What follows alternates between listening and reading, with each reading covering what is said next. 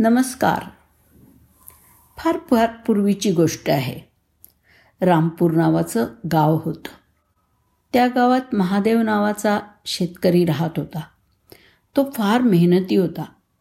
त्याच्या शेताच्या बाजूलाच सुखदेवचं शेत होतं. सुखदेव आळशी होता. तो महादेवच्या शेतातलं पीक पाहून नेहमी जळायचा. महादेव पावसाच्या पाण्यावरती शेती करायचा. सुखदेवच्या शेतात विहीर होती.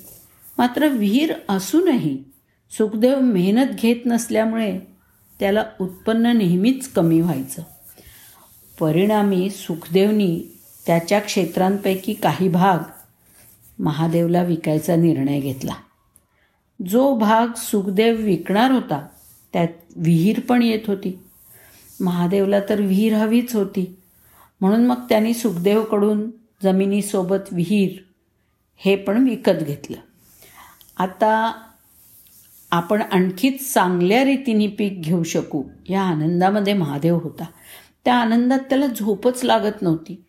केव्हा एकदा शेतात जातो आणि काम सुरू करतो असं त्याला वाटत होतं. दुसऱ्या दिवशी तो सकाळीच उठून शेतात गेला. विहिरीपाशी पोचला तर तिथे पाहतो काय सुखदेवनी विहिरीवरती झाकण लावून त्याला कुलूप लावलेलं आहे आणि तो बाजूलाच उभा आहे. त्याला असं करण्याचं कारण विचारलं तर तो म्हणाला मी तुला विहीर विकली आहे. विहिरीमधलं पाणी नाही. त्याचं बोलणं ऐकून महादेवाला समजून आलं की याच्या मनामध्ये लबाडी आहे आणि उगाच त्रास देण्यासाठी हा असले काम करतोय. महादेवनी त्याला समजवण्याचा खूप प्रयत्न केला. मात्र तो ऐकायला तयार नव्हता. शेवटी महादेव त्यांचा तंटा पंचायतीमध्ये घेऊन गेला. पंचायतीत पंचांनी दोन्ही बाजूंचं म्हणणं व्यवस्थित ऐकून घेतलं. त्यांना कळत होतं की सुखदेव लबाडी करतोय. त्याचं वागणं योग्य नाही पण त्याच्या मुद्द्याला तोडणंसुद्धा शक्य नव्हतं. कारण कागदोपत्री फक्त विहिरीचा उल्लेख होता. विहिरीतल्या पाण्याचा नव्हता.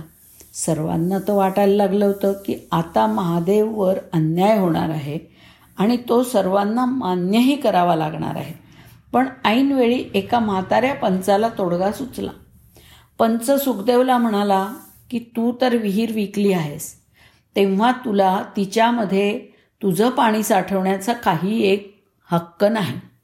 एकतर तुझं पाणी घेऊन जा किंवा महादेवचा त्या पाण्यावरचा हक्क मान्य कर आणि पुन्हा त्या विहिरीकडे फिरू नकोस. सुखदेवला कळून चुकलं की आपण आपल्याच फासामध्ये चांगलेच फसलो आहोत. तेव्हा त्यांनी आपला हट्ट सोडला आणि महादेवची क्षमा मागून तिथून निघून गेला. तात्पर्य काय? तर बरेचदा दुसऱ्यासाठी तयार केलेला फास आपल्याच गळ्याभोवती आवळला जातो. मात्र दुसऱ्यासाठी केलेली मदत आपल्याकडे कुठल्या ना कुठल्या स्वरूपाने परत येत असते. धन्यवाद.